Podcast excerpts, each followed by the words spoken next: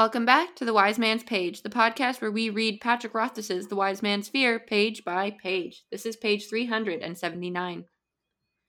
Had been delivered to my room. I'd felt myself relax. My first thought on seeing them wasn't that I could now mingle comfortably with court society. I thought that if worst came to worst, I could steal them, sell them to a frippery, and easily have enough money to reclaim my lute. Of course, if I did such a thing, I would burn all my bridges with the mayor.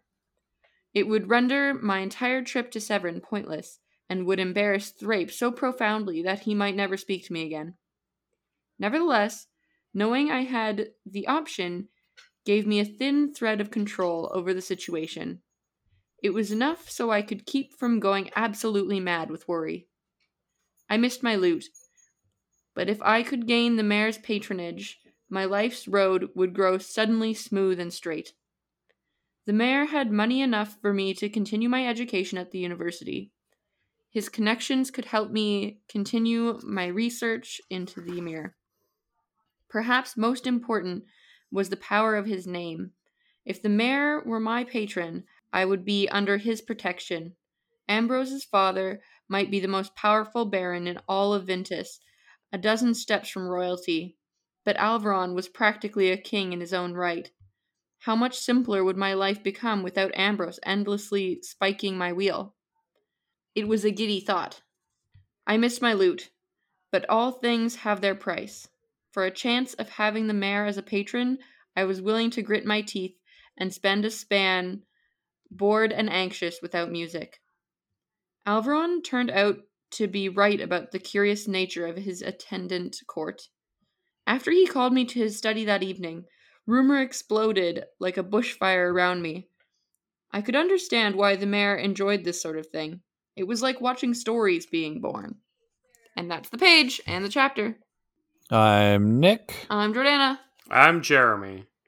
So this is why Kvothe has been pretty chill. Uh, on yesterday's page, when he's going stir crazy, he's he's being chill because he has an out, and this is relatable to me uh, as someone who struggles or has struggled and will probably continue to struggle with mental health, uh, something that really is reassuring to me when I'm in the depths of a depression is reminding myself that I have some agency, I have some measure of control. Uh, I can always, uh, you know, I can you can always leave a bad situation, even though you know it isn't necessarily easy, but you you can always leave. There are always options. They may not be easy options or good options, but they exist. There's always things you can do. Uh, if it sucks, hit the bricks, as they say. And uh, this is uh, something that Kvothe is holding close. He does have the option to hit the bricks if this sucks. Probably the worst thing of this would be embarrassing Threpe and burning that bridge. But, you know, Kvothe, Kvothe will continue to live, and that will be okay. Mm-hmm. And it's worth uh, reminding our listeners that we have discussed this aspect of Kvothe's personality before that because uh, his trauma is connected to times in his life when he had very little control over his life.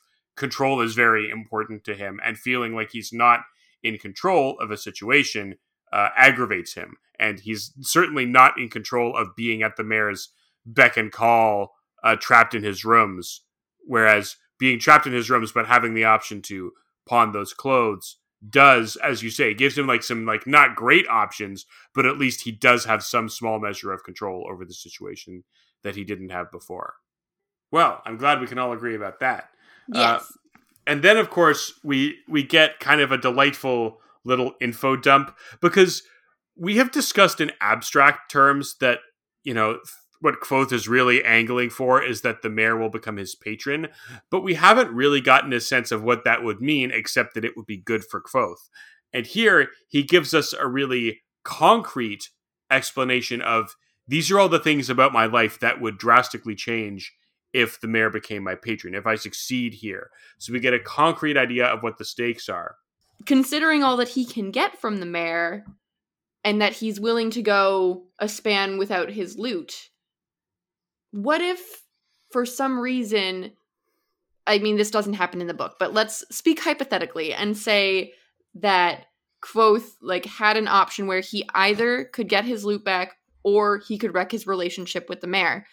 I and I still think that it would make more sense to not get his lute back and to stay with the mayor because he theoretically with all the help from the mayor and all that the wealth that comes with it he could replace his lute and maybe even replace the case that Denna got for him like it's possible It's true, but right? it, I don't think he would do it. I I don't think he would do it either. I think it's like these are my things. It's not so easy to. yeah i think them because go. of who he is as as a character too i don't think he would do it but i do think that it would have been the logical choice given those two options Yes, but he's not Mr. Spock. He's Kvothe.